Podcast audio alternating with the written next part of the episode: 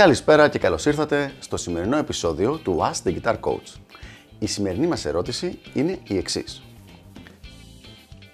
Τι είναι το pedal point και πού και πώς μπορώ να το χρησιμοποιήσω στο παίξιμό μου; Το pedal point είναι μια μελωδική ιδέα. Αναφέρεται σε μια μεμονωμένη νότα ή μια σειρά από νότες οι οποίες επαναλαμβάνονται συνέχεια ενώ κάποιες άλλες νότες αλλάζουν.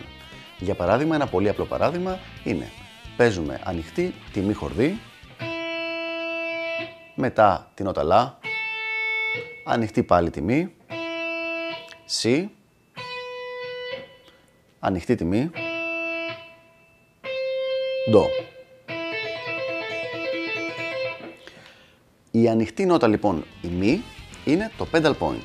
Είναι η νότα στην οποία γυρίζουν όλα τα υπόλοιπα. Το pedal μπορεί να μην είναι μία νότα, να είναι μια σειρά από νότες. Και γενικότερα υπάρχουν αρκετές παραλλαγές. Δηλαδή, μπορεί να είναι η νότα αυτή χαμηλότερα, όπως κάναμε εδώ, μπορεί να είναι ψηλότερα, όπως θα κάνω τώρα. Μπορεί να είναι παραπάνω από μία νότα και να είναι ψηλότερα, ή μπορεί να είναι παραπάνω από μία νότα και να είναι χαμηλότερα. Για παράδειγμα.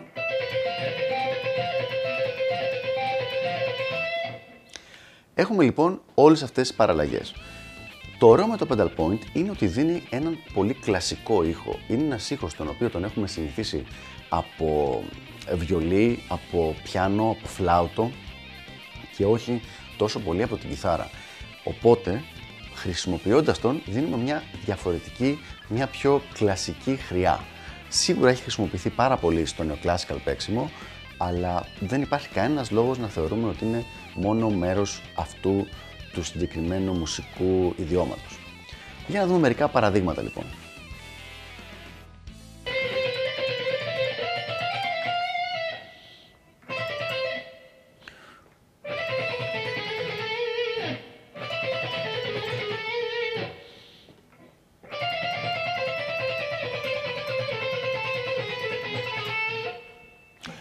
Όλες αυτές λοιπόν οι μουσικές φράσεις χρησιμοποιούν την ιδέα του pedal point με διαφορετικούς τρόπους σίγουρα, δηλαδή είτε χαμηλότερα είτε ψηλότερα, είτε με μονομένες νότες, είτε γκρουπ από νότες τα οποία επαναλαμβάνονται, με σκοπό να δώσουν μια πολύ οργανωμένη και δομημένη μουσική ε, φράση η οποία να θυμίζει ένα κλασικό ήχο, έναν ήχο κλασικής μουσικής.